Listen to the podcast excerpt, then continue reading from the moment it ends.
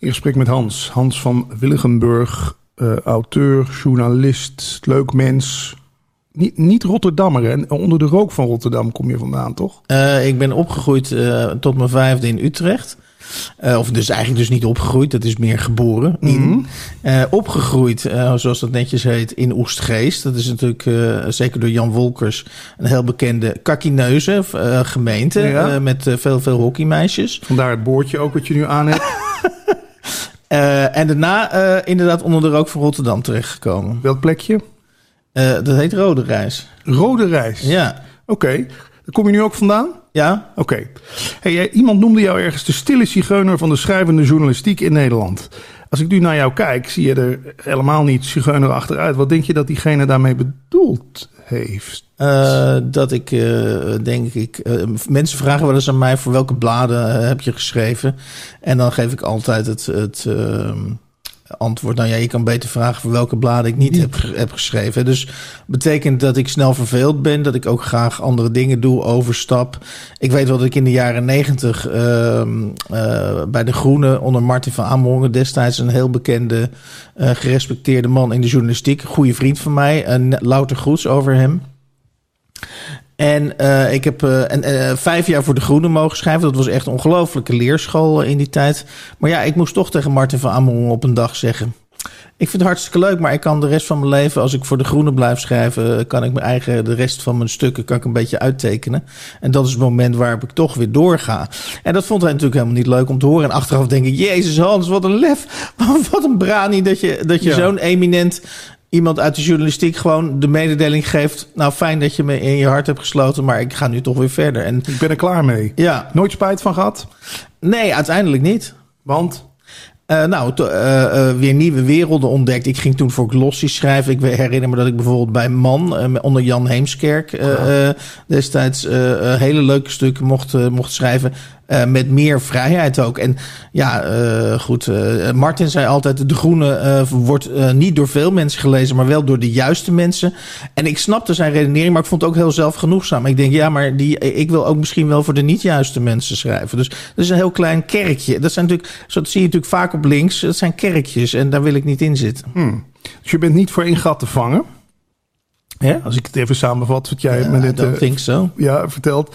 Maar dan, je had wel kunnen doorgroeien tot hoofdredacteur. Kijk wat er met Matthijs van Nieuwkerk gebeurd is. Je had zelfs presentator kunnen worden op tv. Als je maar op de juiste plek met de juiste mensen was gebleven, Hans. Heb ik geprobeerd. Ik heb ooit in 1998 een pilot opgenomen. Heb ik een boekenprogramma proberen te maken. Heb ik VPRO? 2-3 schrijvers geïnterviewd. Nee, dat was voor een producent die het daarna wilde gaan verkopen. Oké, ja. Ik bleek helemaal ook, nou ja, dat is misschien ook dat ongeduld van mij. Ik had niet het geduld om te wachten tot de camera goed stond of tot dit. Mijn ervaring met televisie is dat alle bijzaken hoofdzaken worden. Dus hoe staat het? Dus je leest heel regelmatig artikelen van waarom is een talkshow niet succesvol? En dan zijn er dus mensen die zeggen, ja, maar de vorm van die tafel, die is niet goed of zo. Daar ligt het daaraan en niet aan het gesprek. Nee. Ja.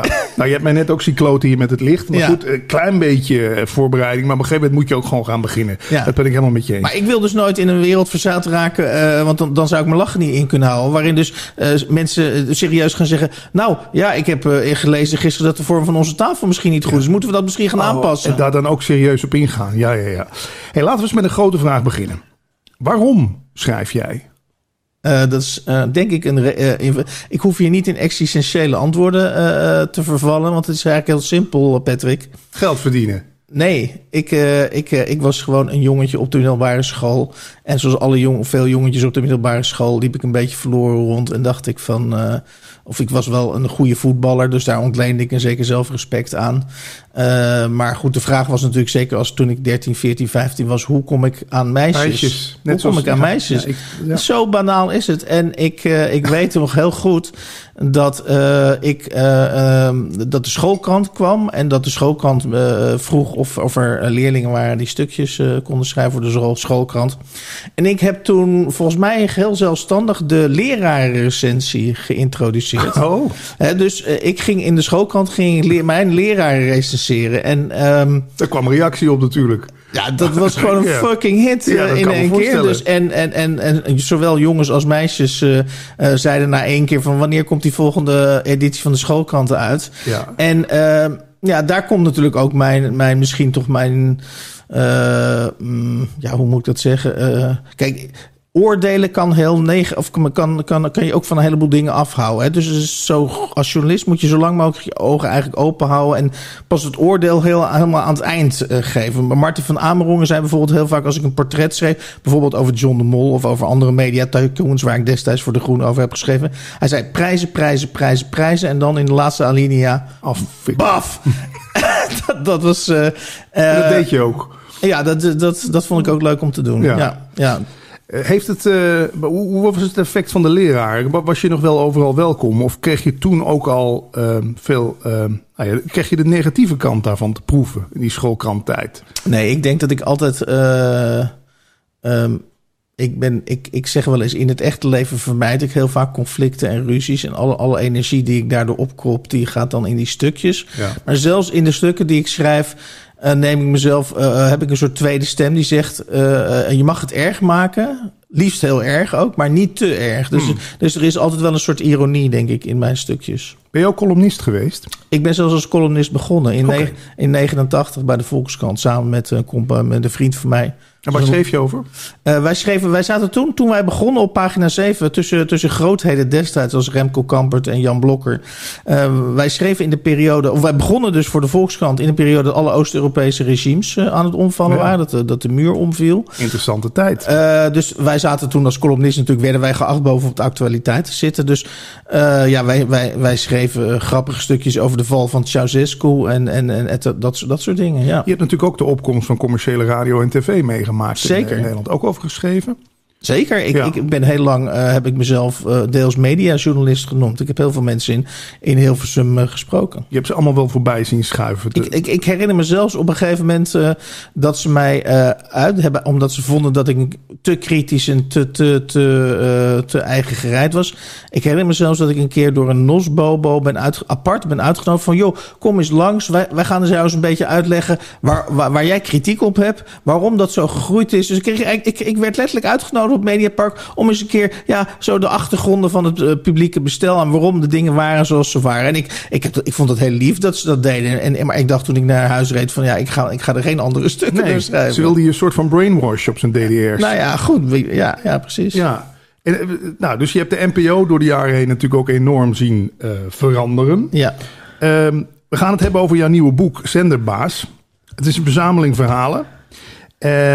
Zijn deze eerder verschenen? Ze zijn inderdaad successievelijk verschenen, maar op een hele marginale site, of marginaal.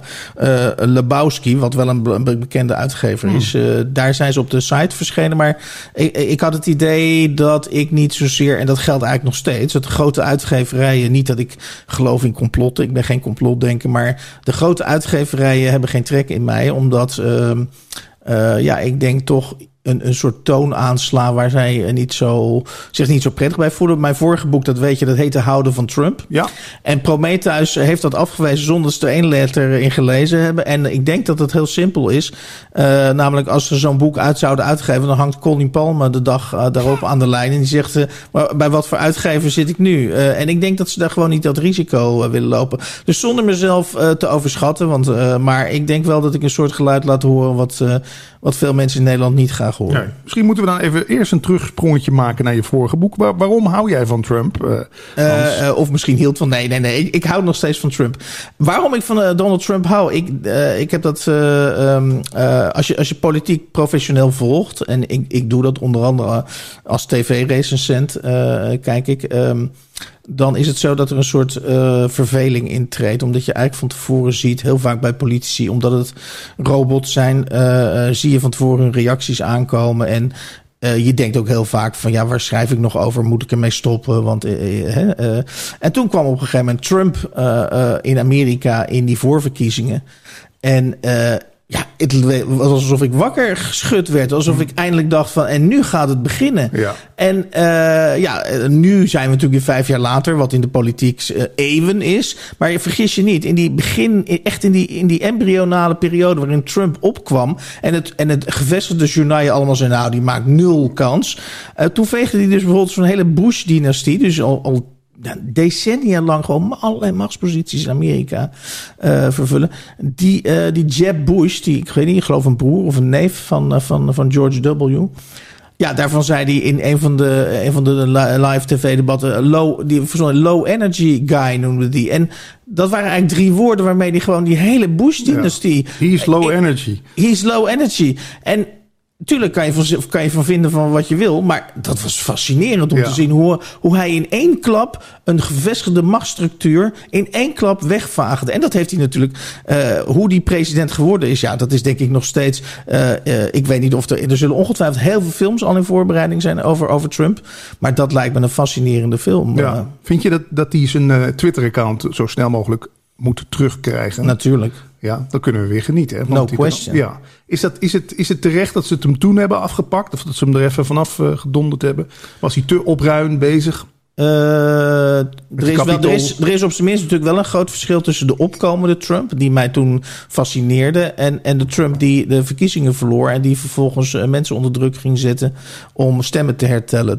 Toen raakte die mij wel kwijt. Ja, maar het was te verwachten toch ook? Het is toch het klassieke verhaal van de opkomende... Ja, despoot. Ja. En ik zat te denken, hebben wij niet allemaal een klein Trumpje in ons? Genieten wij er niet ook van, omdat wij allemaal ooit wel eens zo zouden willen zijn? Of dat we het onszelf niet toestaan zo te zijn? Jij geeft nu wat je nu zegt, dat is fucking waar. Dat klopt. Trump, wij hebben allemaal een Trump in ons. En dat is een heel groot deel van de verklaring waarom hij succesvol is geweest. Je herkent toch een stuk van jezelf en zie je dat je denkt... Dat je denkt zo... Ja, ik zou het graag ook zo zeggen tegen mijn baas... of mijn buurman of mijn partner zelfs. Ja. Hij durft het. Ja. Way to go. Ja. Bedankt, want je helpt mij. De reden dat ik bijvoorbeeld die columns voor Spreekbuis zo pittig kan schrijven... zijn echt Johan Derksen en René van der Gijp. Die hebben mij jarenlang een soort van voorbeeld gegeven van... geef je mening maar, vertel maar hoe het zit. Ja. Onomwonden. Ja. Dus ja, ik hou wel van die types die een soort voorbeeld geven wat ook werkt. Ja, even voor de duidelijkheid. Waarachtigheid, authenticiteit, dat zijn natuurlijk allemaal waarden waar de ene mens van gruwt en de andere mens juist heel erg veel waarde aan hecht. Ik ben dus iemand inderdaad die enorm gevoelig is voor de waarachtigheid of de authenticiteit van Trump. En tegelijkertijd begrijp ik ook de mensen die zeggen... ja, maar moet je in de politieke arena, waar de belangrijke beslissingen worden genomen... moet waarachtigheid en authenticiteit daar het belangrijkste zijn. Daar kun je over twisten. Ja, en ben je al daarachter al? Nou, ik bedoel, daar zit dus mijn twijfel. En twijfel is uiteindelijk de voedingsbodem voor het schrijven ook natuurlijk. Uiteindelijk wel, want je kunt wel een mening geven... maar je moet natuurlijk de volgende dag... als je een goede schrijver bent... en je wilt intellectueel niet doodbloeden... moet je natuurlijk ook jezelf altijd blijven bevragen. Dus je bent eigenlijk alweer klaar met je vorige boek? Je staat er niet meer achter. Maar dat geldt voor alles. Dat geldt voor alle schrijvers. Ja. Nou, voor tenminste, de schrijvers die ik ken, die zeggen altijd... dan ben ik klaar met het boek... en dan moet ik nog dat hele publiciteitscircus... en dan ben ik er eigenlijk al op uitgekeken. Ja. Maar uitgekeken klinkt te negatief. Maar het is wel... omdat natuurlijk dat boek nu uit is... lees ik het zelf... dus ik ben er niet op uitgekeken... lees ik al die verhalen nog weer eens terug. Je staat er wel nog achter wat je opgeschreven hebt. Nou, absoluut. Okay. Ik vind het hartstikke... Ik ben er heel trots op. Waar gaat je nieuwe boek over?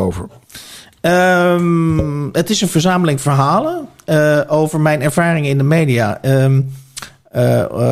Ik ben altijd freelancer geweest, grotendeels. Ik heb een korte tijd ook in een redactie gezeten. Nou, toen wist ik niet hoe snel ik weer weg moest, omdat juist het type journalist door de bank genomen, ik generaliseer nu even, maar door de bank genomen mensen die bemoeizuchtig zijn, soms vaak heel met de beste bedoelingen voor mensen willen nadenken. Hè. Dus wij bepalen wel in de journalistiek wat u moet denken. Mm-hmm. Dat is natuurlijk een heel sterk sentiment, weet je. En daar kan ik absoluut niet tegen. Omdat ik denk, ik wil helemaal niet dat jij voor mij gaat denken wat ik moet denken. Ik wil zelf denken. Ja. En dat is nog steeds ook iets waarvan ik denk... dat is nog steeds iets waar de journalistiek niet genoeg van bewust is. En met dit boek, zonder 1 op 1 te willen zijn... probeer ik de journalistiek een soort spiegel voor te houden. En een van mijn helden in de literatuur... dus mensen die nog niet zoveel boeken lezen... lees die man ook, Pieter Waterdrinker. Die heeft eergisteren mijn boek uitgelezen... en die zegt, dit is verplichte kost voor het journaal. Dus ja, daar ben ik ongelooflijk blij mee. Bij NPO Radio 1 hebben ze net een nieuwe slogan. Wie luistert, weet meer. daar hangt natuurlijk ook weer die zweem overheen van... luister nou maar naar ons, wij vertellen je wel hoe het zit. Ja. En dat is wat me tegenstaat van die hele NPO. Dat doen ze niet alleen met nieuws, maar bij 3FM doen ze het met muziek. Wij laten je horen wat de goede nieuwe muziek is. Ja. Maar die tijd is niet meer. Mensen ontdekken zelf wat ze interessant vinden, wat ze mooi vinden. Ja. Dus daar verwijst jouw boek ook naar. Zeker, ja. Zeker. Dat heb je ook opgepikt met je voelsprieten, dat die tijd van veranderd is. Laat ik het zo zeggen, ik heb natuurlijk... En ik vond het te misschien was het boek oneindig veel succesvoller geweest... als ik alle beroemde, semi-beroemde mensen in de journalistiek... met naam en toenaam zou hebben genoemd. Gedaan.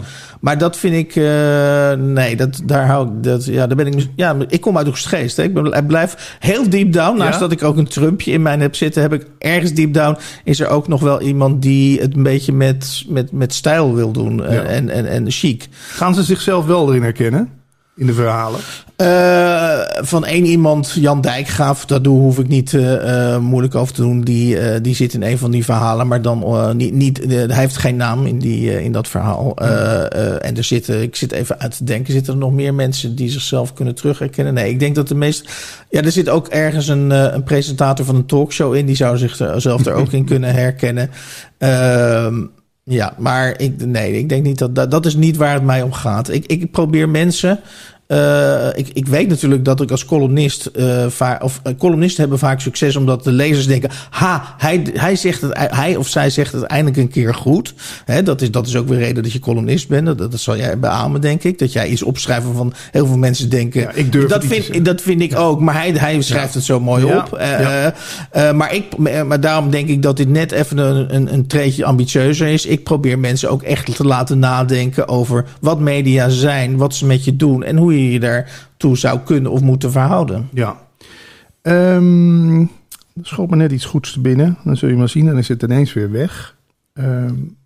Dit boek moet dus op de School voor Journalistiek in Utrecht en omgeving... gewoon standaard in het lespakket komen. Begrijp ik. Dat zou te gek zijn. Ja. Ik vind zelfs mensen die van de School voor Journalistiek komen... die zijn ook op een bepaalde manier gedrild. Zou dat ook niet losgelaten moeten worden? Ik bedoel... We willen toch verschillende soorten journalisten. Net als bij de radio willen we toch niet één type discjockey willen. Nee, maar ik heb jouw podcast met Bert Brussen met interesse geluisterd. En jullie hebben natuurlijk gehad over de tijden... dat omroepen nog echt verschillend waren. Dat de EO het nog echt over God had. En de VPRO nog echt links was. Ja, ja. Of misschien moet ik zeggen... de VPRO was nog echt opstandig. Ja. En kijk nu naar de VPRO. Eigenlijk hoef je alleen maar naar de VPRO te kijken... om te zien wat voor 180 graden tournuren we hebben gemaakt. De VPRO is nu de meest brave omroep die je kunt bedenken. En onder leiding van dominee... hoe heet die meneer ook alweer? Die leuke show maakt. Grendaat? Dominee Grendaat? Nee. Die jongen, die succesvolle... Arjen Lubach. Wat natuurlijk ook even wel een duidelijkheid. Ik moet heel vaak om hem lachen. Ik vind hem echt van... Het is een talent. Absoluut. Ja. Maar het is natuurlijk eigenlijk ook... Het is natuurlijk ook een dominee die onze wereld komt uitleggen. Ja. Dit had ook bij de KRO-NCV gekund. En, dat is inwisselbaar geworden. Ja. Klopt. Denk je dat hij jou gaat uitnodigen met je boek? In zijn nieuwe show. Arjen Lubach? Ja. Ja, wie weet. Ik heb geloof in de mensen. Er zijn soms wel eens mensen die zeggen bijvoorbeeld... Of ik schrijf recensies op de Post online... En die komen dan, die denken dan van... dat is een rechtse journalist, want anders publiceer je op de Post online. Die komen dan vervolgens met hun sombere ideeën over de wereld. En dan zeg ik altijd tegen ze... van ik schrijf misschien op de Post online. Dat vind jij misschien een rechtsconservatieve site. Maar ik heb het geloof in die mensen nog niet verloren. Ik denk alleen, ik geloof wel erin. En daarom schrijf ik, of ben ik... naar die Post online misschien ook gedreven. Dat is nog een medium waar je gewoon waar niemand zit te kijken wat jij opschrijft of het allemaal deugt en goed is. En waar nog vind ik eigenlijk de Post online vind ik eigenlijk de VPRO van 2021. Ja, ben ik met je eens. En geen stijl dan.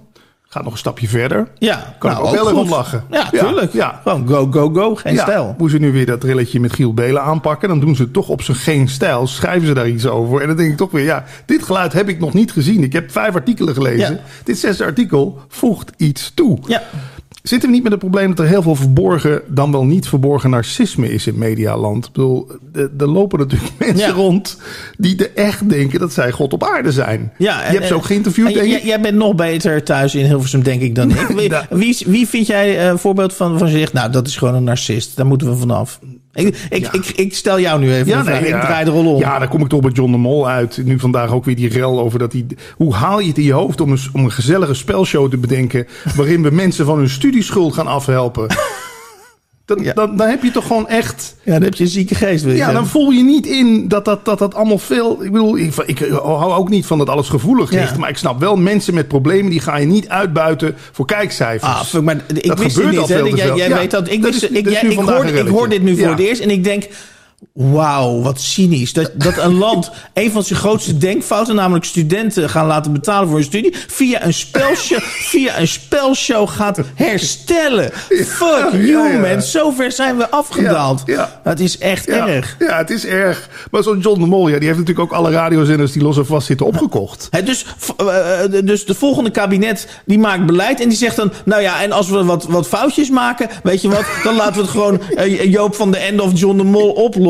De toeslagen Toto, dan geven ze allemaal een bingo kaart. En dan kunnen ze hun schuld terugwinnen, wij lachen erom, maar dit is diep triest. Ja. Maar goed, John de Mol is toch de man met de grootste vinger in de pap in Medialand. Hè?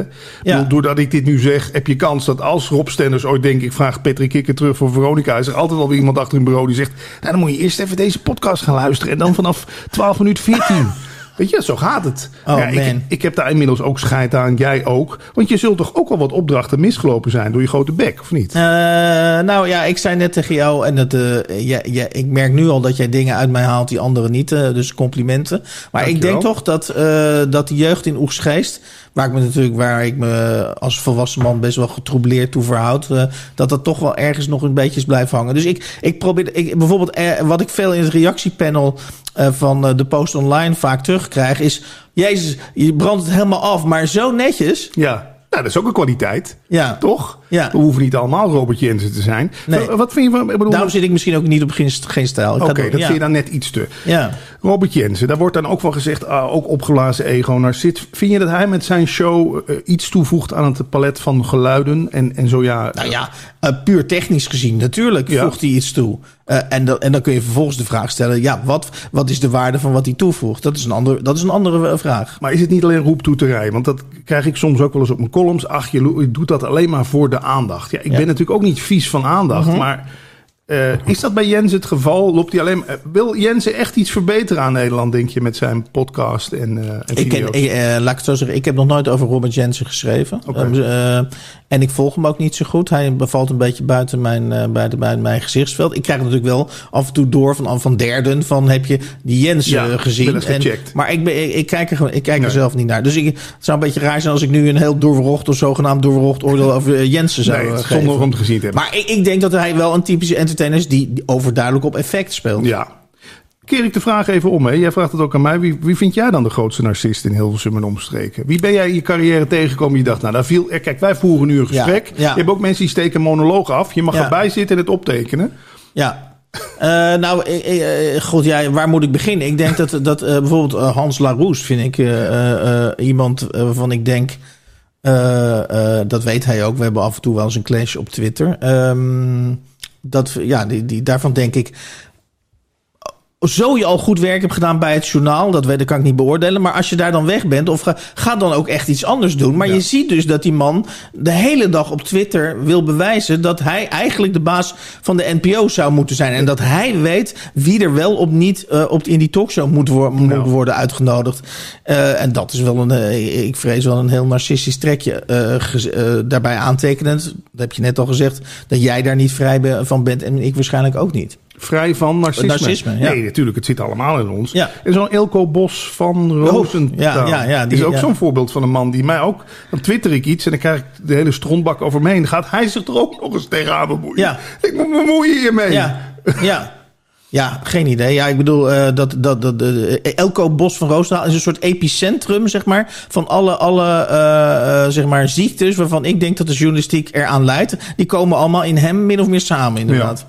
Maar kan jij dan überhaupt nog naar een NPO-zender, talkshow, radiostation luisteren of kijken?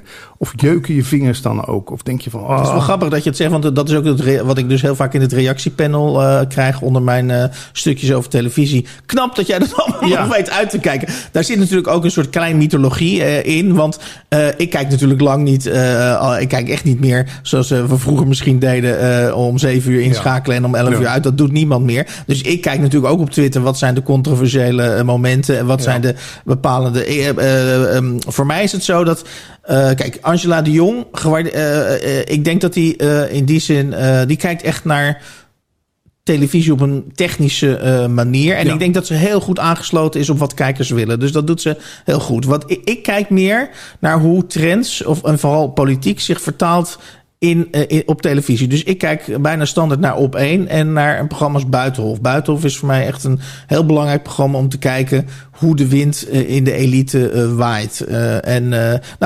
Om maar eens een voorbeeld te noemen, afgelopen zondag werden we dus door Ian Buruma, een gerespecteerd schrijver en essayist, werden we helemaal de moeder uitgelegd dat Polen en Hongarije zijn in feite de satans in de EU.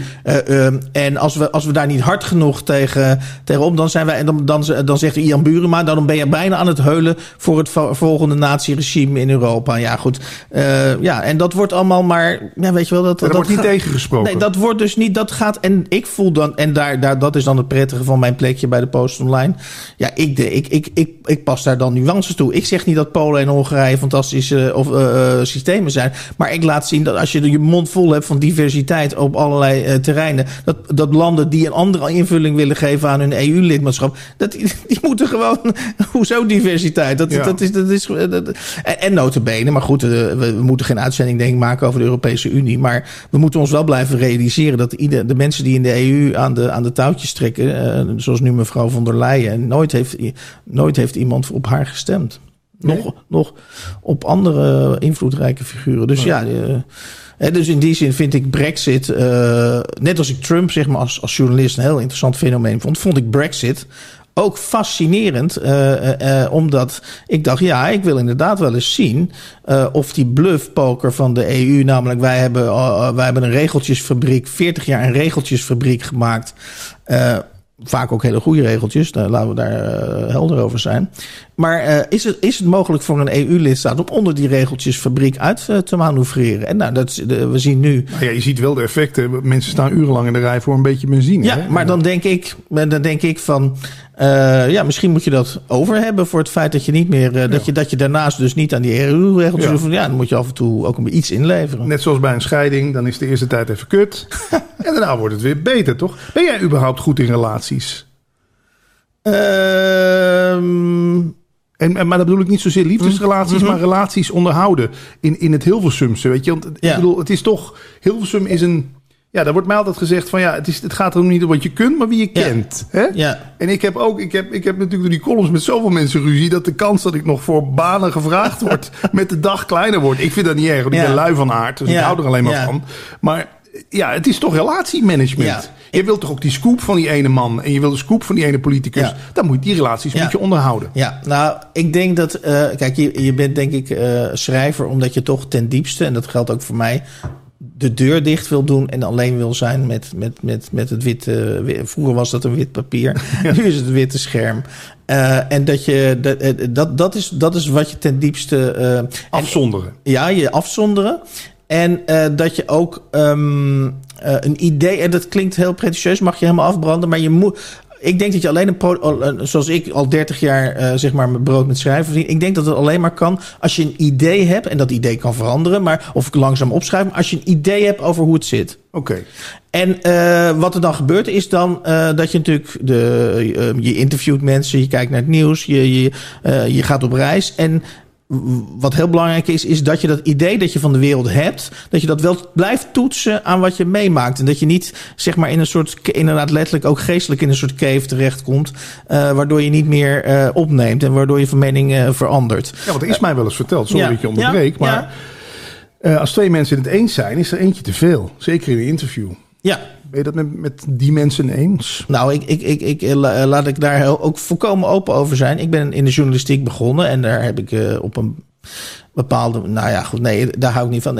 Ik zou bijna zeggen naam gemaakt. Maar dan voel ik al een soort... want er zijn ook heel veel mensen die mij nog helemaal niet kennen. Nou, je naam wel, maar de Hans van Willigenburg, de journalist. Ja, precies. Ja. Maar laat ik daar eerlijk over zijn. Ik ben ook vanaf het eerste moment... En ik denk dat vind ik zelf heel gezond. Ik ben vanaf het eerste moment dat ik schreef... ben ik ook copywriter geweest. En ik ben op dit moment... uitgever. Ook uitgever. Ja. En ik schrijf met mensen. Ik schrijf voor mensen in het bedrijfsleven. Je maakt persberichten en zo. Ja. En blogs voor mensen in het bedrijfsleven. En dan is je functie dus juist helemaal niet om van mening te gaan verschillen. Nee, dan ga je heel goed luisteren. En als ik nog mannen een versiertruc aan de hand kan doen. Hoe je er ook uitziet als je goed luistert naar vrouwen. En je reageert op ze. Dan is het kat in het bakkie. Bij wijze van spreken. Ja. En ik hoor bij wijze van spreken. En ik heb inderdaad, hoor ik vaak dat ik het talent heb om echt naar mensen te luisteren ook. Naast dat ik dus graag ook zelf zend. En nou, in mijn rol als ghostwriter voor mensen in het bedrijfsleven... waar ik een goede boterham mee kan verdienen. En ik doe natuurlijk wel de mensen waarvan ik denk dat ze interessant zijn... en waarvan ik denk dat ik een klik met ze heb... als zij iets uitdragen waar ik niet achter zou staan. Geen Geert Wilders?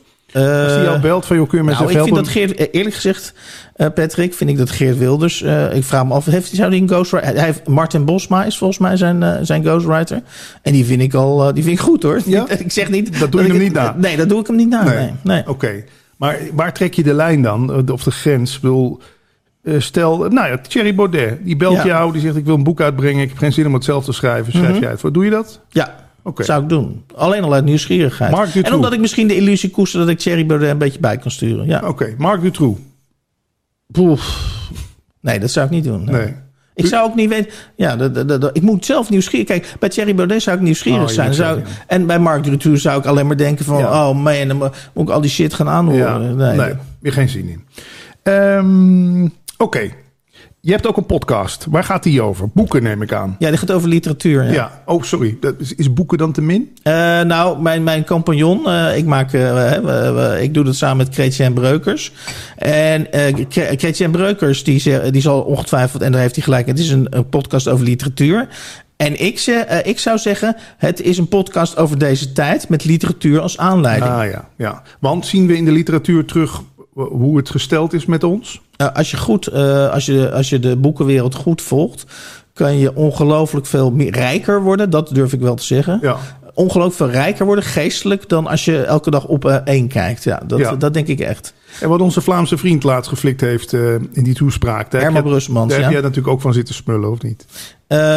Ik weet niet of je dat smullen moet noemen... maar we hebben Herman Brusselmans toevallig in onze podcast... de nieuwe Contrabas podcast. De gast op besproken? Ja, we hebben hem de gast gehad. Ja. Cool. Ja, in de aflevering 28. En wat ik ik vond een ontzettend mooi gesprek. Omdat we kennen Herman Brusselmans deels als clown. En als iemand die ontzettend gevat kan zijn. En ja, daar geniet ik ook van.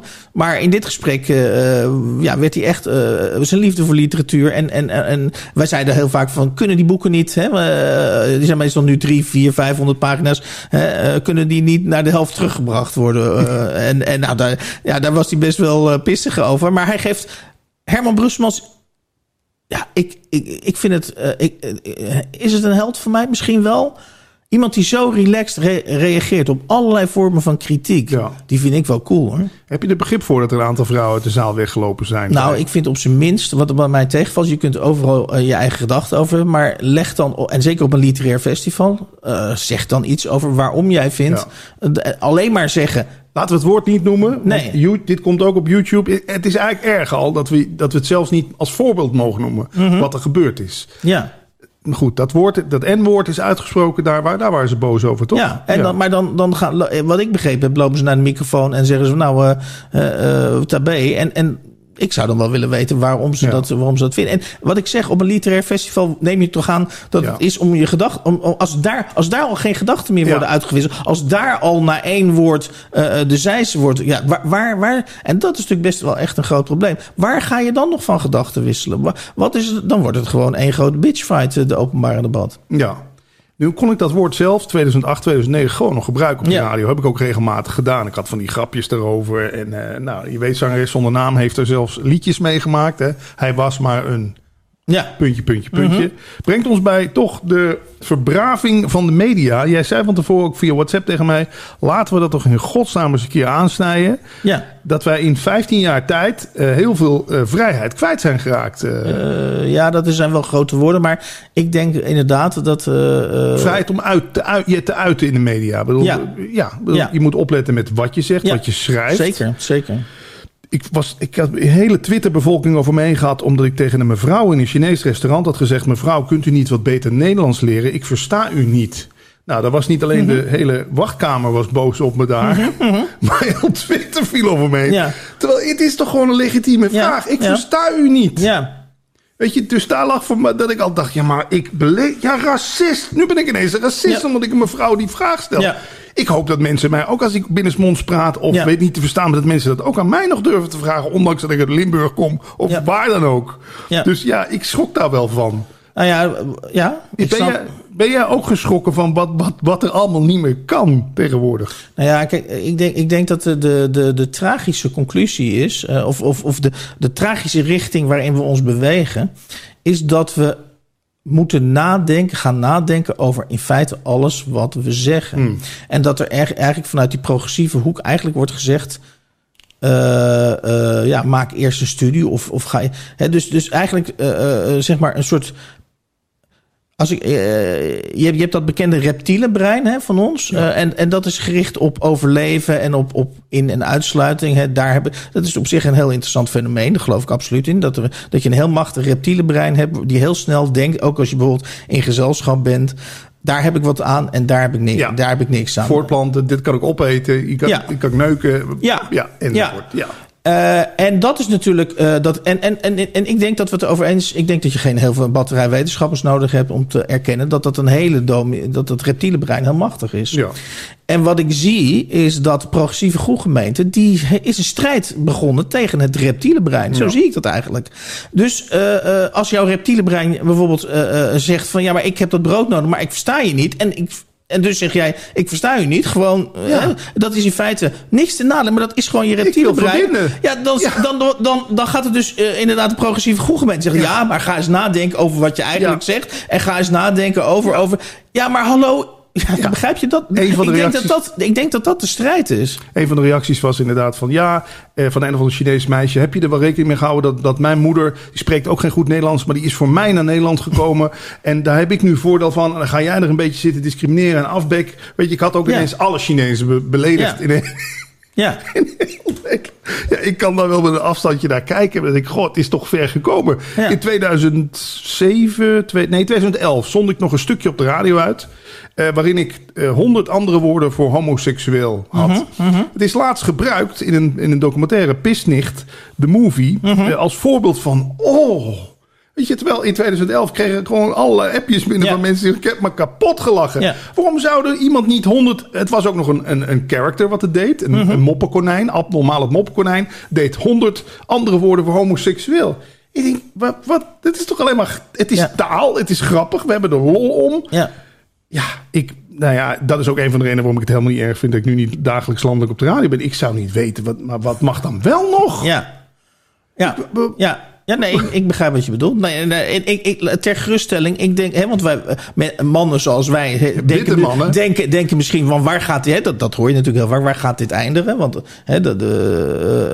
maar ik denk dat... en dat bedoel ik in dit geval als troost... Ik denk dat het reptiele brein zo sterk is. En we gaan...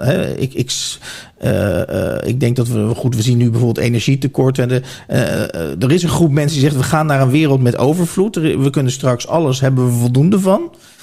Dat zou heel interessant zijn. Als dat inderdaad zo is, ik twijfel daaraan. Maar, want er zijn weer andere mensen die zeggen... er komen watertekorten, er komen nieuwe oorlogen aan. Maar als het nou echt waar is... Er zijn techno-optimisten die zeggen... we gaan naar een toekomst waarin alles voorradig is.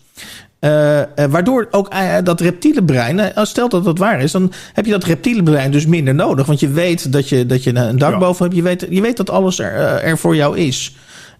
En dan zou het inderdaad... Ik denk dat als dat inderdaad die kant op zou gaan... dan denk ik inderdaad dat reptiele brein zou kunnen afnemen. En dat we dus inderdaad... Want even voor alle duidelijkheid... ik probeer ook altijd de tegenstander goed te begrijpen. Kijk, de belofte is natuurlijk dat we...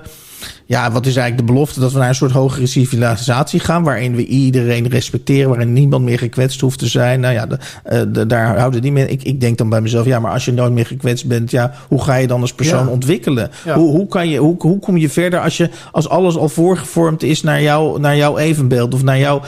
Dus dat heeft weer een ander probleem. Maar ik denk dus dat de toekomst veel meer zit in dat soort. Dus of we naar een toekomst gaan waar andere schaarste zullen heersen, waarbij we ons reptiele brein dus nodig zullen moeten blijven hebben om te overleven. Of een toekomst. Ik ben ook geïnteresseerd in crypto's, in bitcoin.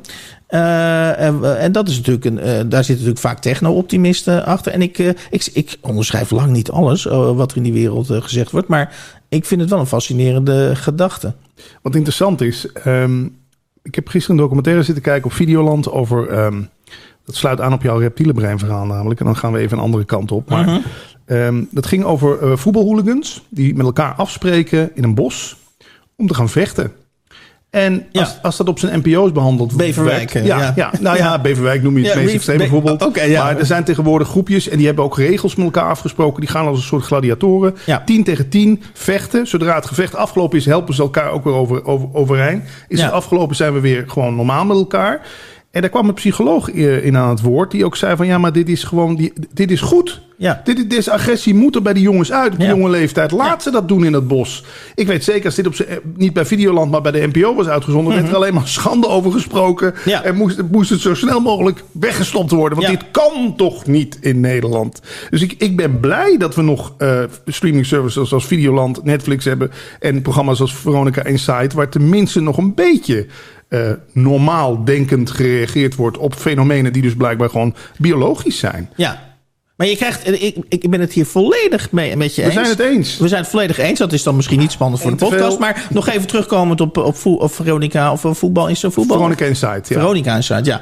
En je krijgt dus, omdat die NPO dus totaal, dat hebben we dan allebei geconstateerd, totaal verkrampt is. Krijg je dus dat een programma als Veronica Insight. Ja, dat is voor mensen zoiets als een soort dagelijkse bevrijdingsshow. Ja. Want daar zijn mensen nog, mensen nog gewoon, die worden dan niet helemaal, en die hebben dan de persoonlijkheid om dat ook te zeggen. Ja, dat is, terwijl ik natuurlijk strikt genomen denk... ja, het gaat de hele tijd over voetbal en over transfers. Ik hou niet eens van voetbal, maar ik kijk er voor de eerlijkheid. Exact. Ja, ook.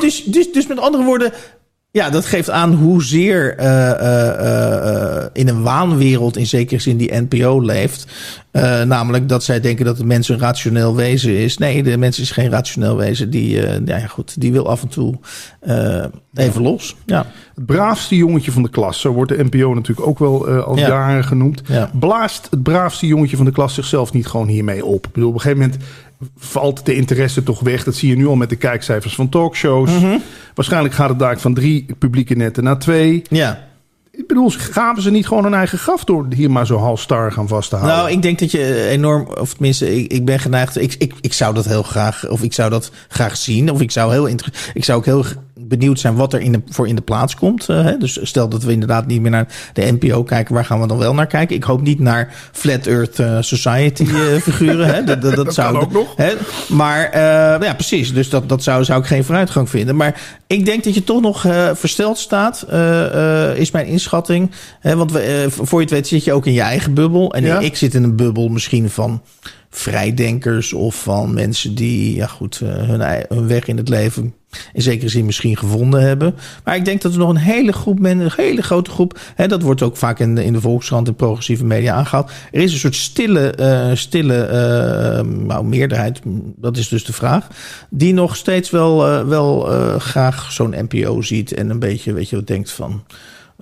dat is goed dat er een matige... Nederlanders hebben sowieso dat... maar dat is meer, dat gaan we hier niet oplossen in deze podcast. Maar Nederlanders hebben ten diepste een afkeer van meningsverschillen. Daar houden wij gewoon niet. Niet alleen nog Oegstgeest. Nee, maar daar houden wij gewoon niet van. En dat is een... polderen. En als je alleen al kijkt... maar goed, daar ben ik dan... als je alleen al kijkt naar het niveau van het debat... in een gemiddeld Duits of Engels...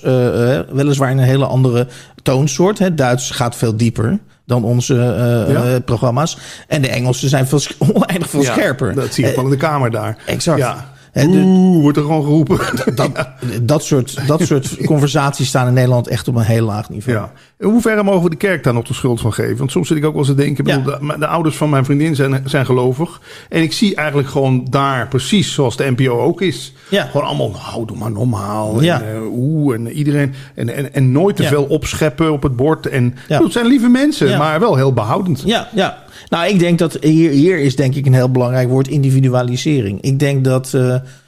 Ik kijk er met heel gemengde gevoelens terug op de jaren 90. Wij schenen ongeveer 10 jaar volgens mij. Dus dat waren jouw de jaren dat jij... groeide ik op, ja. Ja, het groeide jou op. Ik was toen 30er, grotendeels.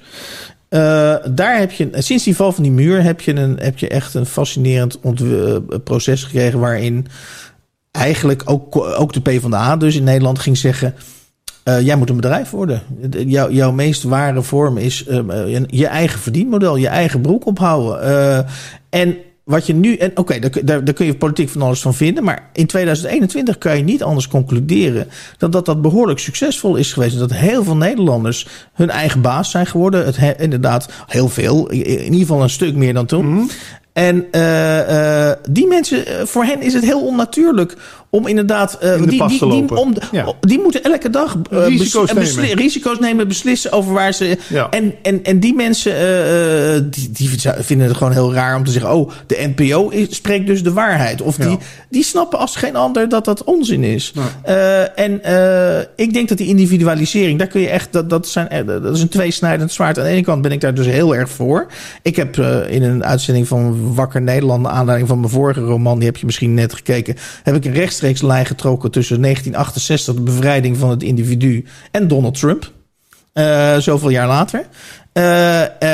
En ik denk eerlijk gezegd dat we dat niet meer terug kunnen draaien. Ik denk niet dat we allemaal weer in één potje gaan piezen. Nee.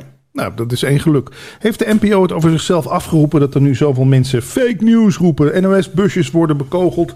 Of is dat toch maar gewoon een kleine groep mensen die dat denkt? Ik vind het wel opvallend. Ik bedoel, 10, 15 jaar geleden had je dat absoluut niet. De NOS, dat was de NOS. Ja. Oh, de NOS is in de straat. Ja. Nu rijdt de NOS in de straat. Hebben ze de stickers eraf moeten halen. Ja. Ja, ik moet er een beetje om lachen. Maar dan denk je, hoe is het zover gekomen? Dat mensen het niet meer vertrouwen wat er verteld wordt op het journaal. Ik denk dat dus samenhangt met wat jij net zei over die georganiseerde gevechten in het bos. Ja. Ik denk dat er gewoon een grote groep mensen is die hun energie niet meer kwijt kunnen of mogen. En omdat alles door dat... dus de hele NPO gaat over je neocortex. Het gaat over het juiste breindeeltje en daar de juiste beslissing nemen. Maar heel veel mensen die zijn helemaal niet met dat breindeeltje bezig. Die willen gewoon af en toe... En aangezien daar geen ruimte meer voor is, denk ik dat een deel van die agressie, een deel van die energie, die gaat dan wordt dan tegen de NOS gekeerd. Dus het gaat ook over onderdrukking. NPO vertelt ons de hele dag dat we eigenlijk onze impulsen, onze natuurlijke impulsen moeten onderdrukken. Andere mensen zullen zeggen dat heet beschaving, Patrick. Ja. Natuurlijk. Een dun laagje beschaving. Maar we genieten wel van series als La Casa de Papel. Ik weet niet of je dat kent. Ja, het is fantastisch. Ken ik niet, maar... die serie is ook zo'n succes. Omdat het gaat over een aantal normale mensen die het systeem beu zijn en bij een bank inbreken. Mm-hmm. En het hele publiek is voor ze. Weet je wel? Vive la résistance. Ja. We gaan er tegenin. Absoluut. En het is niet voor niks dat al dat soort extreme series allemaal zo goed scoren. Omdat we allemaal die neiging voelen van... Oh, weet je wel. Hier zijn 2 woorden volgens mij. Ik ben een schrijver, dus ik denk altijd in woorden. Hier 2 woorden essentieel. Technocratie en gezichtsloos. Dat zie je dus ook in die toeslagenaffaire. Als je technocratie niet meer stopt door echte mensen met echte gevoelens, dan krijg je dus gewoon een fucking ramp gewoon. Ja. En echt gezichtsloos. Ja. Gezichtsloos, want die mensen weten helemaal niet. Die zijn genaaid, maar door wie? Ja. Want je wilt, als je genaaid wordt, wil je weten door wie ben ik genaaid. Ja, door wie? Door de Belastingdienst. Ja, wie dan? Ja, een instantie. Ja. Nou, ik kan er nog wel een hele nare anekdote over vertellen. Mijn vader is een jaar of 5, 6 geleden echt letterlijk in een psychose terecht geraakt. Omdat hij door de belasting op de vingers getikt werd. Mm-hmm. Dat was voor hem de druppel. Die man heeft zich zijn hele leven al geconformeerd aan alles. De Belastingdienst was bij ons thuis altijd iets heiligs. Als er een blauwe envelop in de bus viel, je voelde gewoon... Woef, en dan hadden we niks verkeerds gedaan. Maar je voelde door die kamer zo als kind al... Oh, de Belastingdienst. Nou... Mm-hmm. Mijn vader dus een jaar of 5 geleden door een of andere brief van de Belastingdienst, bam, in de psychose. En is er pas net na 5 jaar hebben we hem er een beetje uit kunnen trekken. Heftig. En zo zitten wij natuurlijk in Nederland met heel veel instanties waarvan je denkt... Ik bedoel, pak jij graag de telefoon en bel jij graag een instantie op? Je weet toch dat je weer in iets terechtkomt dat je denkt... Gadverdamme, dit voelt aan alle kanten als vertrutting, beknelling, beknotting... En dan hebben we ook nog je moet tegenwoordig overal alles voor invullen. Ik heb vanochtend moest ik een pakketje naar Amerika verzenden. En die mevrouw bij wie ik dat al jaren doe, en die ken ik goed, ze duwt hem zo mijn formuliertje in de handen. Want ik geef haar dat pakketje zo van, dat zorg jij dan voor dat het in Amerika komt. Nee, dat moet jij nu gaan doen. Jij moet alles gaan invullen. Jij moet het gaan wegen. Jij moet je bekendmaken. En ze zegt letterlijk... Amerika, het ooit zo vrije liberale Amerika... wil weten wat er in Amerika binnenkomt. En ze willen jou, in feite willen ze, als jij ook maar iets naar Amerika stuurt... wat niet in de haak, willen ze jou gelijk op de radar hebben. Maar dat is de stille... Ik was daar echt door geraakt. Ik denk, zelfs dat kan dus niet meer. Nee. Nou ja, goed. Ja, heftig. Valt het tegenwoordig nog een beetje rond te komen als journalist? Want dit heeft natuurlijk effect op alle gebieden. Ik bedoel... Nou, ik heb medelijden met medelijden is misschien niet het goede woord, daar hou ik niet zo van. Maar als je tegenwoordig als journalist... stel je komt van de school van journalistiek of je hebt een studie gedaan... dan is en je ziet wat zijn de grote krantenconcerns, Volkskrant. Je hebt dus nu Mediagroep. Hoe heet het? Mediahuis en de andere de persgroep. Ja. Die hebben al die kranten in. Er zijn ongelooflijk wat beelden uitgelekt onlangs van de feestjes die aan de top van die bedrijven worden gehouden. Daar klotst het geld tegen de wanden. En als je dan ziet waar een beginnend journalist voor schrijft. Ja, wat is dat? Ja, volgens mij krijg je voor een stukje over de brand aan het einde van de straat... krijg je €75 of zoiets. Moet je ook nog een factuurtje sturen. Dan moet je ook nog een factuurtje voor sturen. Dus alleen al dit gegeven... het is goed dat je ernaar vraagt. Alleen al dit gegeven dat we dus jonge journalisten eigenlijk... net zoals wat er natuurlijk ook met het leraarschap is gebeurd. Gewoon belangrijke, essentiële beroepen... worden niet meer financieel gewaardeerd. Nee. Ik zou me eerlijk gezegd kapot schamen als ik politicus was. Ik ben wel eens voor politieke partijen gevraagd. En, als spindokter of als nee, om ook in de politiek te gaan. Maar ten eerste zei ik, ik heb een veel te leuk leven, dus ik ga dat niet doen. Want ik heb vrijheid en vanaf het moment dat ik de politiek ga, heb ik dat niet meer. Nee. Maar ik zei ook van, als ik de politiek in ga... en daarmee probeerde ik ze ook af te schrikken en dat is gelukt. Toen zei ik van, weet je wat het eerste... en dan probeer ik dan een beetje spanningsvol te brengen. Ik zeg, weet je wat het eerste... stel dat ik voor jouw partij iets zou gaan doen. Weet je dan wat mijn eerste mededeling zou zijn? Nou, ik zeg dat mensen minder van politiek moeten verwachten. Dat ze hun verwachting over politiek omlaag moeten schroeven. Dat is volgens mij de enige manier waarop ik kan voorkomen... dat mensen als mij, als politicus, gesteld dat ik in die rol zou zitten... mij niet gaan lynchen. Want het is ook belangrijk. Wij verwachten ook veel te veel... los het maar op. Jij denkt, je bent eigenlijk al van het padje af... als jij denkt dat Rutte of Hugo de Jonge... of wie dan ook in het kabinet jouw problemen gaat oplossen. Dat gaan ze niet doen. Nee. Dat moet je zelf doen. Ja. Maar het is lekker, toch? Om het gewoon maar kunnen af te schuiven. Is dat niet wat wij nu ook een beetje doen? Eigenlijk zouden we dan met z'n tweeën gewoon een publieke omroep moeten oprichten... en NPO van binnenuit proberen te veranderen. Maar goed, er zijn initiatieven. Het Gorbachev-model, ja. Zoiets als Ongehoord Nederland. Heb je daar vertrouwen in dat een steentje in de vijver gaat gooien? Ik denk zeker dat het dus markt is. Dus als je kijkt nu naar de NPO, denk je... ja, er is wel ruimte voor een omroep die bepaalde vragen en dingen opwerpt. Maar als ik naar Arnold Karskens kijk, die dat allemaal ongelooflijk moet gaan leiden...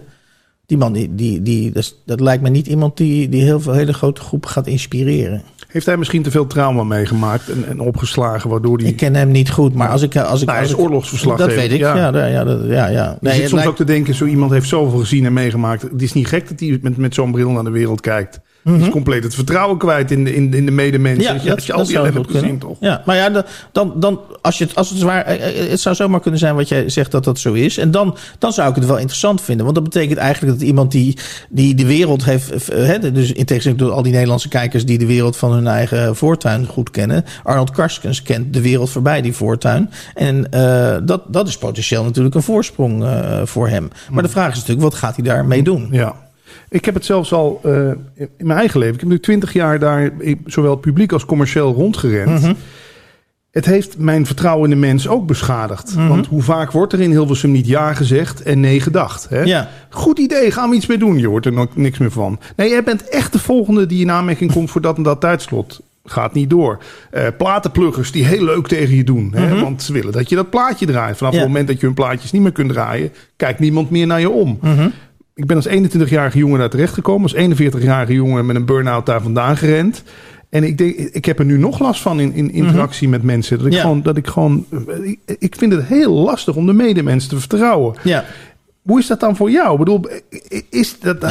Ik denk dat jij er sowieso veel dichter op hebt gezeten dan ik. Als journalist neem ik natuurlijk afstand. Ja. Ik parkeer mijn auto op Mediapark. Dan loop ik met mijn bandrecordertje of met mijn iPhone ergens naartoe. Nou, dan vraag ik wat aan mensen. En dan ga ik bijna handen wrijven weer terug naar mijn auto. En denk zo, weer weg van het Mediapark. Nu weer in de normale wereld. Ja, nu weer in de normale wereld. Uit de kermis. Precies. Dus het heeft jouw vertrouwen in de mens niet beschadigd. Al dat gedoe met die media mensen. Nou, dit is bijna een vraag naar hoe ik... Hè, en dat is... hoe ik in het leven sta. Ik ben de zoon van een belastinginspecteur. En ik heb wel eens gezegd, niet dat ik dagelijks met mijn jeugd ben. Voor schrijvers overigens nadenken over je jeugd kan heel vruchtbaar zijn. Er zijn schrijvers die daar heel veel geld mee hebben verdiend. En heel succesvolle boeken mee hebben geschreven. Als ik kijk naar mijn eigen jeugd. Aan tafel werd bij ons, mijn vader was belastinginspecteur in de regio Bollenstreek. En het ging nogal eens over ondernemers die natuurlijk ook die op allerlei manieren... De boel flessen. Dus ik denk, zonder dat ik dat zelf denk ik door heb... maar daar denk ik nu dan soms wat vaker over na. Denk ik ben eigenlijk al heel vroeg in mijn leven... werd ik opgevoed met het idee... je moet nooit mensen... die zijn altijd uit het voordeel. Die zijn altijd... Dus je moet in zekere zin altijd een soort gezonde afstand tot mensen houden. Ja. Oké, daar ben ik misschien te goed van vertrouwen. Opgegroeid in een omgeving waarin... dat niet vroeg op mijn pad kwam. Alhoewel ik mijn vader wel eens een keer iemand een auto heb zien verkopen... wat hij van tevoren nog zei... die koppakking is enorm lek. Weg met dat ding. En hij stond op te verkopen als de beste op aarde. Vanaf dat moment dacht ik ook... maar wacht eens even, hier klopt iets niet. Want je zei net dit en je doet dat. Ik had nog hogeschool in Holland opgeschreven. Ja. Ik sprak onze vriend Bert Brussen en die zei... Ik ga morgen Hans van Willigenburg. Oh, leuk, gewaardeerde collega. Ik zeg, weet jij nog iets leuks wat ik aan hem kan vragen? Vraag hem naar hogeschool in Holland. Ja. Daar heb jij over geschreven. Klopt. En dat heeft niet de aandacht gekregen die het had moeten krijgen volgens Bert. Okay, ja. Waar ging dat over? Ik was eind 30 en hogeschool in Holland. Had toen het idee... dat was een heel erg... dan heb je het over begin deze eeuw. En hogeschool in Holland was een toen nog door paars, weet je wel, door dat hele jaren 90. Scholen moesten zelf hun broek opbouwen. Scholen moesten uitbreiden. In Holland kocht elke week geloof ik een school erbij. Dat werden vreselijke conglomeraten. En ze moesten winst maken. En ze dachten, we beginnen een opleiding journalistiek. Ja. Want daar is geld mee te verdienen. Want niet iedereen komt in Utrecht terecht. En toen vroegen ze mij om daar les te gaan geven. En dat was op zich, dacht ik van leuk, met jonge mensen het vak proberen te leren. Ik vind dat ik redelijk uit mijn woorden kom. En dus ik dacht, dat zou ik misschien goed kunnen doen. Dus ik heb dat gedaan. Overigens het zakelijk heel naïef, want er was een veel gewiekstere oudere journalist... die ongeveer voor het 10-voudige daar les gaf van wat ik daar deed. Maar ik was nog wat jonger en ik ben zakelijk nooit heel erg gewiekst geweest. Toen kwam ik dus in een wereld terecht... waarin, hoe moet ik dat nou uitleggen? Kafka, het is eigenlijk gewoon Kafka. Ja. Dit is Kafka. Met andere woorden, mijn relatie met die studenten was hartstikke goed. Ik kreeg ook altijd, want ze waren marktgeoriënteerd. Dus ze wilden weten wat de studenten van... En dat vond ik op zich ook tof. Studenten gaven mij cijfers van hoeveel leren we bij meneer Van Willigenburg. En ik kwam altijd goed uit die beoordelingen. Dus tot zover niet zo goed. Maar als je iets van in Holland vroeg... want ze kochten scholen en ze waren verblind. Ik weet niet hoe die meneer Jos Elbers heette die volgens mij. Die destijds... God hebben ze een ziel. Ik weet niet of die nog leeft, maar die dacht dus alleen maar in grote. Uitbreiden. En had nooit oog voor de dagelijkse praktijk. En dat leidde ertoe dat studenten geen cijfers kregen, dat ze overal moesten wachten. En dat al die ellende terugkwam. Terwijl ik denk, ik ben hier toch aangenomen om het vak te leren. En ik denk een van de meest significante momenten, anders wordt het te lang, denk ik. Een van de meest significante momenten was het volgende. Ik denk dat ik al 3 of 4 jaar op in Holland les gaf. En ik dacht elke keer van, moet ik hiermee doorgaan? Want ik word zo weinig geholpen. En die organisatie is zo amateuristisch. Toen kwam op een gegeven moment een vrouw van de back-office. Die kwam naar mij toe. Ja, maar Hans, dat hebben we 3 maanden toch geleden al gecommuniceerd op de In Holland mail. Dat wist je toch wel? En toen liep ik naar die mevrouw toe. Ik zei, misschien is het schokkend voor u, maar ik functioneer al 3 jaar op deze school zonder zelf een In Holland account te hebben. En toen keek ze me aan met een blik van, moet ik deze man het raam uitgooien? Of is hij eigenlijk is het een hele slimme man die gewoon eigenlijk die hele... Ja. Want je moet dus voorstellen, zo'n In Holland mail, daar krijg je zoveel shit overheen, ja, waar jij niks mee te maken wil of moet hebben. En toen ik wegging bij die school, heb ik dus niet de verleiding kunnen weerstaan. Omdat toen de HBO, dan heb je het over 2010, was de HBO en in Holland natuurlijk heel erg in opspraak. En toen heb ik mijn memoires over hoe ik die school heb ervaren. Dat heb ik toen opgeschreven. Is er een boek van? Nee, er is geen boek van uitgekomen. En toen ben ik, dat zijn 3 delen in HP De Tijd geweest. En toen ben ik 2 keer bij Felix Murders destijds geweest. Want die vonden dat wel een interessant onderwerp. En 2 keer kondigde In Holland aan dat zij met een persofficier tegenover mij zouden gaan zeggen, om het weerwoord te verzorgen. En 2 keer kwamen ze niet opdagen. Omdat ze wisten dat alles wat ik daar opschreef waar was. Inmiddels is dat wel een beetje veranderd daarbij in Holland. Toch? En ze hebben, geloof ik, zo gaat het tegenwoordig. Hè? Een reputatiemanager of in de top worden dan andere mensen aangesteld. Maar in de kern is het nog steeds... Ik volg het nu niet meer, dus ik kan er nu geen uitspraak over doen. Het zal ongetwijfeld beter zijn dan toen, maar ik denk dat het in de basis heel erg fout zit bij dat in Holland. Even kijken hoe ver we zijn. Oh, we zitten al op een uurtje. We hebben nog wel even de tijd. Hè? Ik wou het volgende model eens even tegen jou aanhouden. Benieuwd wat jij ervan vindt, Hans. NPO, Nederlandse publieke omroep, zou van het publiek moeten zijn. Waarom gooien we die nachtzendtijd niet open? Kom maar met je eigen podcast. Wij zoeken een aantal uit, die zenden we uit 's nachts. Waarom niet overdag veel meer ruimte voor inbreng? Ik hoorde van Misha Blok, journaliste daar. Ja. Het scherm met de reacties van de luisteraars staat gewoon weggedraaid. Is dat niet gewoon het grote probleem? We zijn tegenwoordig dankzij social media gewend dat we onze mening mogen ventileren. En de NPO heeft dan wel een half uurtje stand.nl geloof ik. Ja. Maar over het algemeen huren we toch alleen maar experts in en schrijvers. Allemaal die mensen die tot onze neocortex spreken. Ja. Want dat is natuurlijk echt, nog voordat je op jouw vraag ingaat, dat is dus de echt plaag, dat we tegenwoordig dus voor elk het mafst onderwerp wordt een expert ingehuurd. Ja. En die is zijn hele leven bezig alleen met het ene onderwerp. En die gaat ons dan voorschrijven over hoe we daarop moeten denken. En als we daaraan twijfelen, dan zegt de NPO, ja, maar dat is de expert. Ja. En dat leidt tot een wereld. Ik heb ooit de geluksprofessor in Nederland, Ruud Veenhoven. Ik weet niet of je ooit van hem gehoord. Hij is de directeur van de World Happiness Index. Ja. Hele interessante man.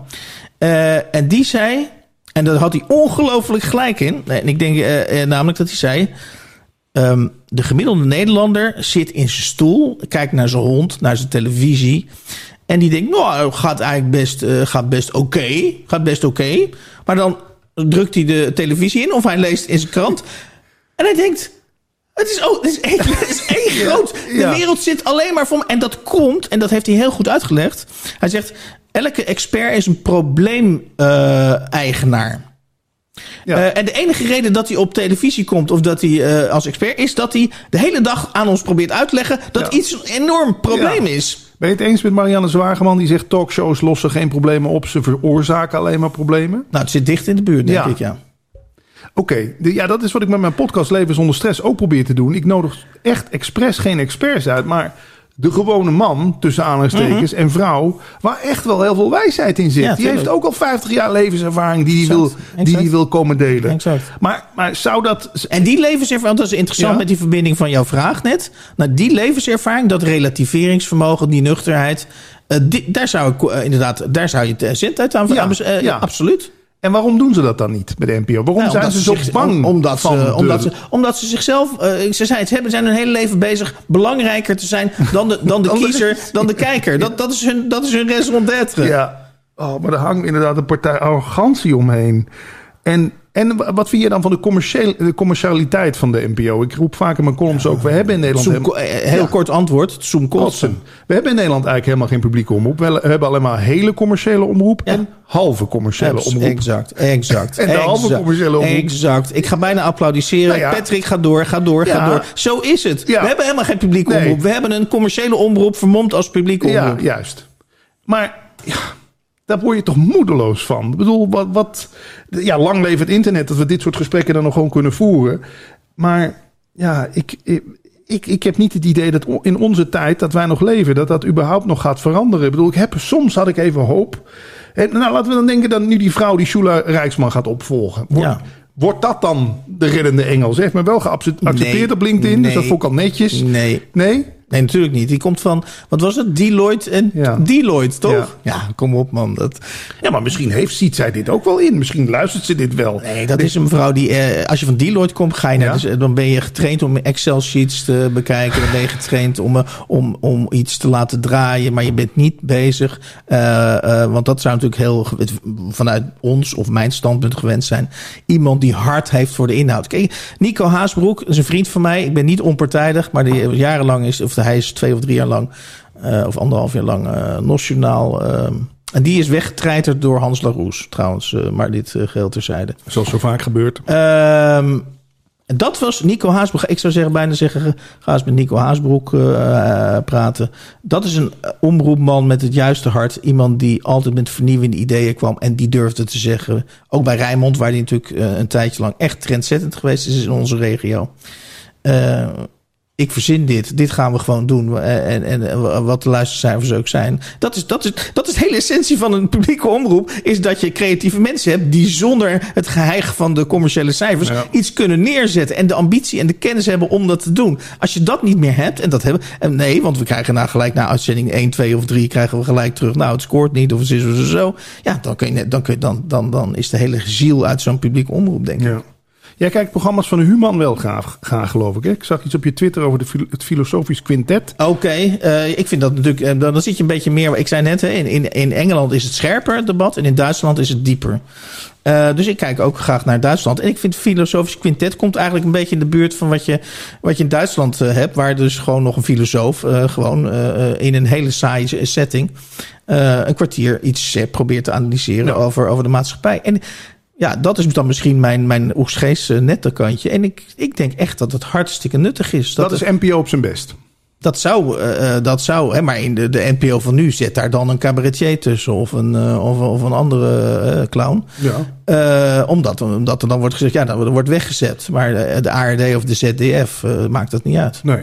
Laten we inderdaad even positief afsluiten. Want ik kijk toch nog wel wat dingetjes van NPO. Zembla, onderzoeksjournalistiek. Ja. Is een stuk goed. Is goed. Ja. Argos. Ken je ook prima, denk ik, hè? Prima. Waarin het zijn hoekje, maar dat zijn lichtpuntjes. Ja. Ja. Media Insight, kijk je dat? Vind ik leuk. Ja, is leuk, hè? Ja. VPRO Tegenlicht. Staat ook in mijn favoriete lijst. Ja, dat kunstje begint een beetje sleets te worden, maar vind ik nog steeds een interessant programma. Ja, het nadeel van Tegenlicht is dus dat ze een stelling poneren. En dat kan iedereen. Jij en ik kunnen ook een stelling poneren. En dan zoeken ze net zo lang tot wetenschappers. Ik heb wel eens een fascinerende uitzending gezien over Baskenland bij Tegenlicht. Over dat Baskenland eigenlijk een soort communistisch georganiseerd. Die hebben nog hoe noemen ze dat? Syndicalistisch georiënteerde economie. En daaruit zou blijken dat zij bijvoorbeeld minder tijdens de kredietcrisis, juist omdat ze meer gemeenschappelijk georganiseerd waren, minder last hadden van de kredietcrisis. En als je dan Tegenlicht hebt gekeken, dan denk je... ja, misschien moeten wij ook wat meer op Baskenland. Dan word je helemaal hoop. Maar dan denk je, een jaar later denk je... ja, ik heb ernaar gekeken, maar wie neemt dat Baskische model nou over? Nou, niemand. Helaas.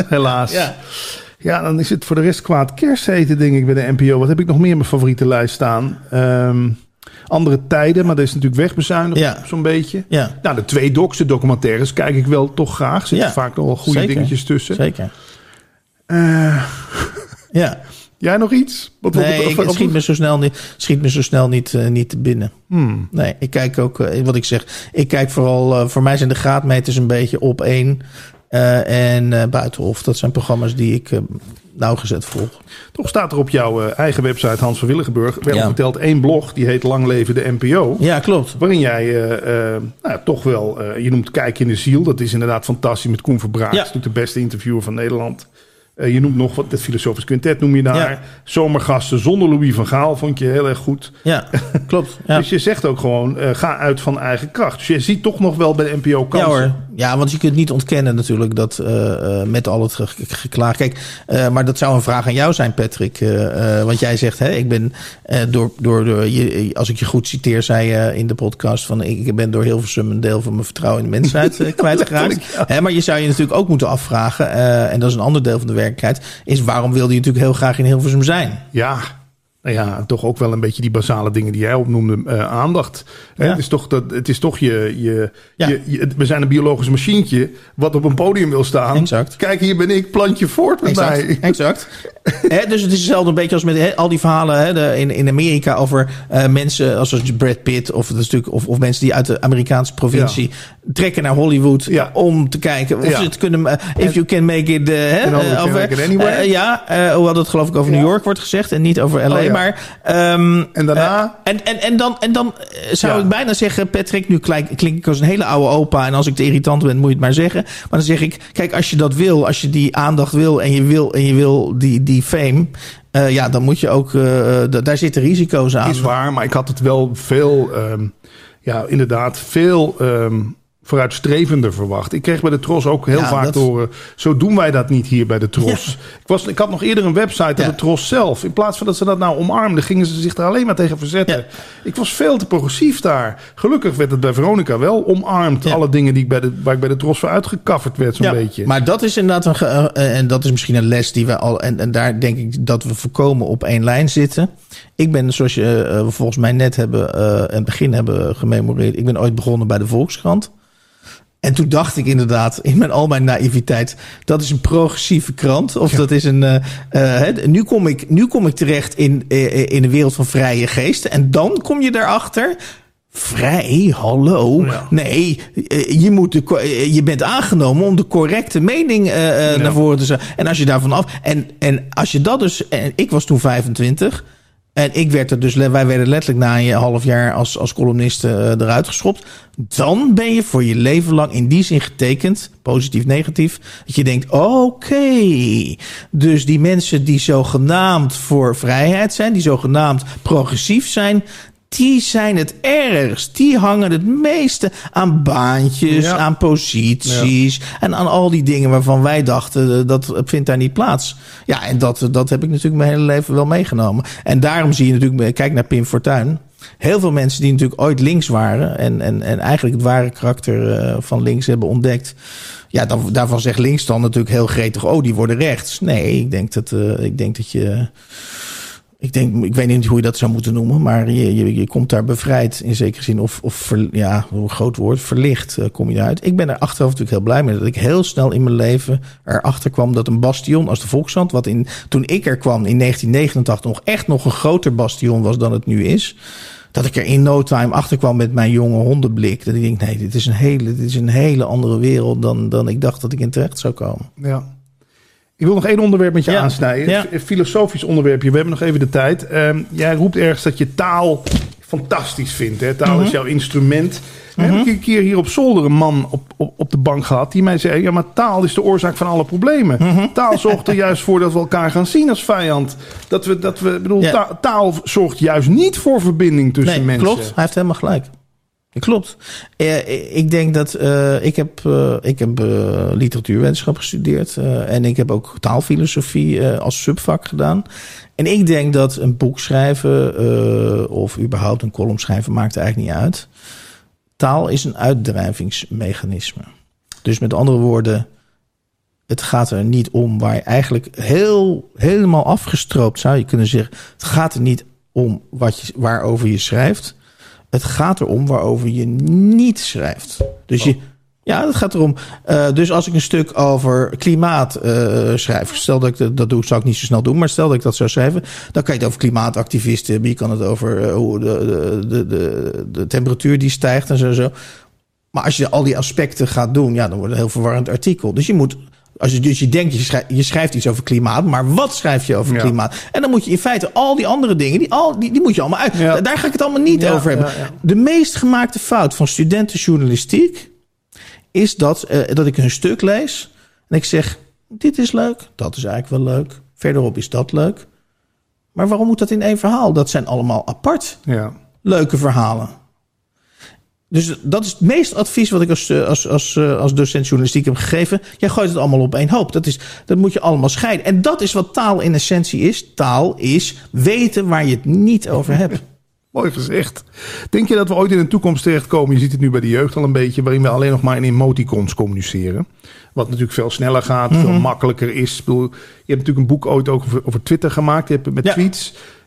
Zou het kunnen überhaupt? Een boek met alleen emoticons? Maar deze vraag zou ik willen terugkaatsen. Stel, kan jij je voorstellen dat jij met vrienden of met mensen met wie jij op Twitter of op WhatsApp zit, alleen nog in emoticons communiceert? Nou ja, je kan natuurlijk tegenwoordig al gewoon een emoticon van een wijntje met een vraagteken sturen. En dan stuurt de ander een duimpje omhoog.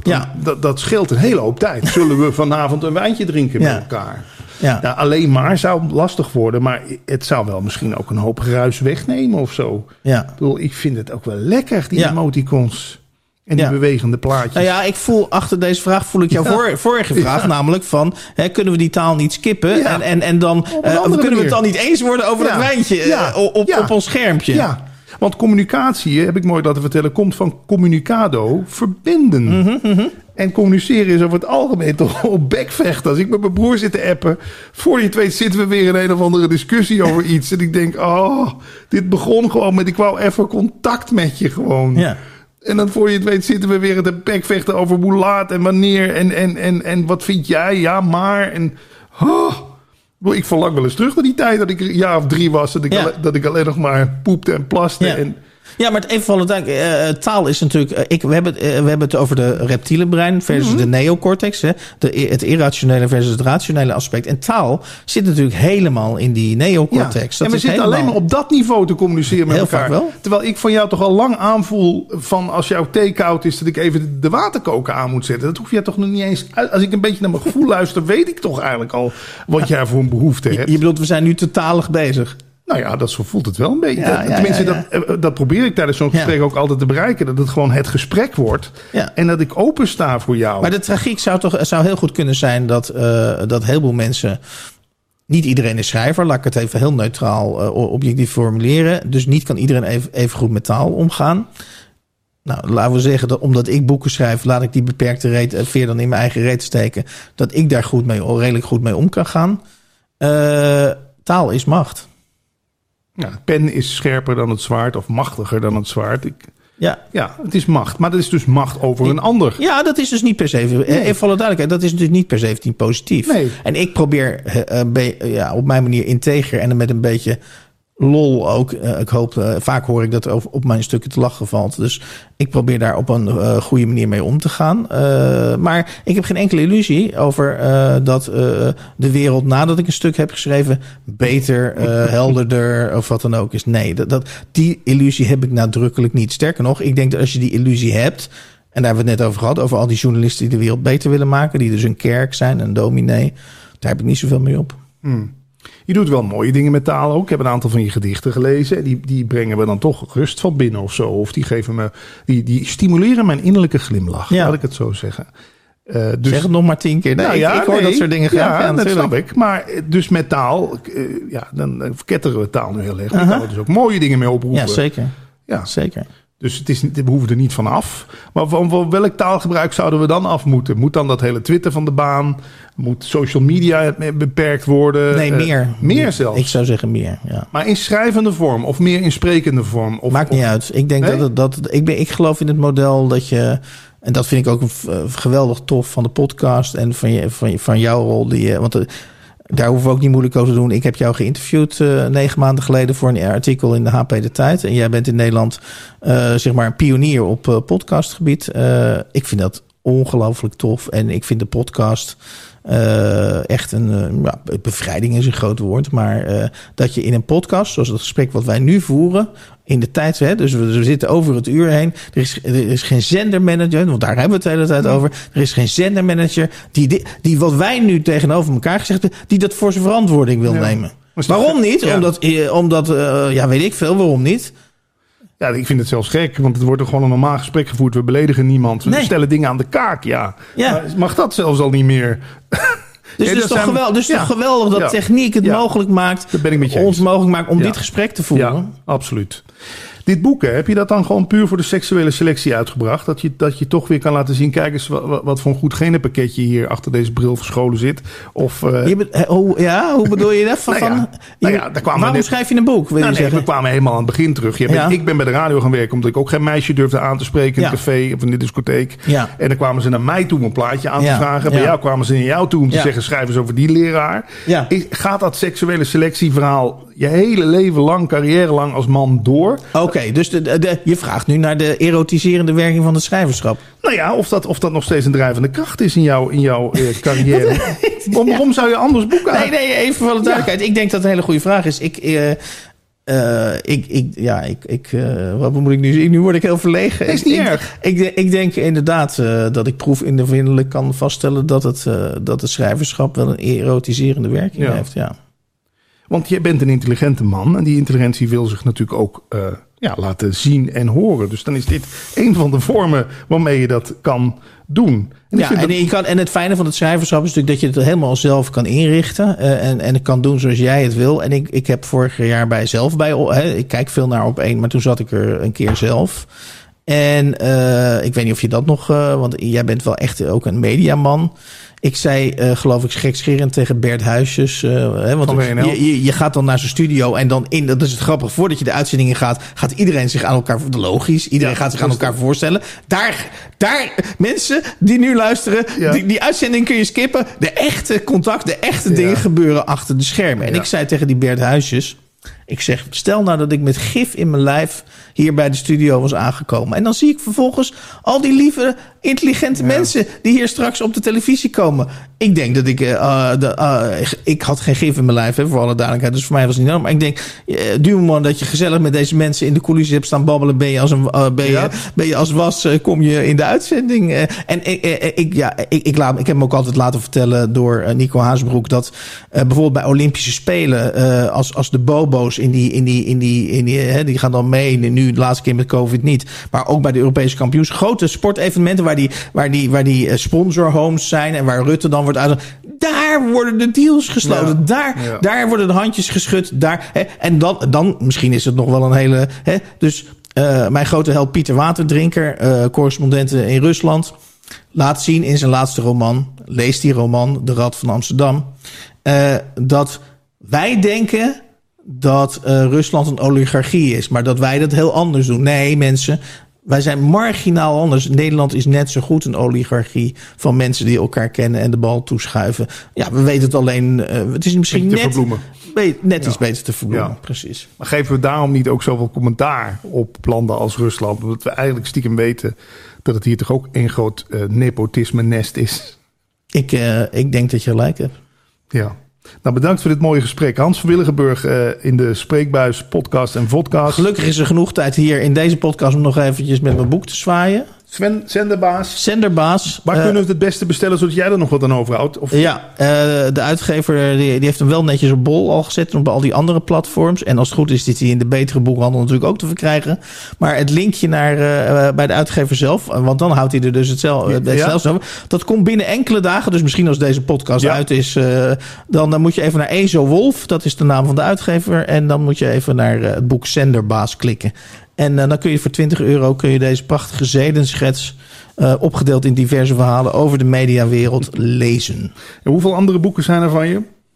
10. Dit is mijn 10e boek. Oh, ja. Ook nog eens. Jubileumboek. De website, met Kees van Kooten te spreken. Hans van Willigenburg.nl. Dankjewel Hans, we mogen weer handen schudden. Hè? Ja, top. Dankjewel Patrick.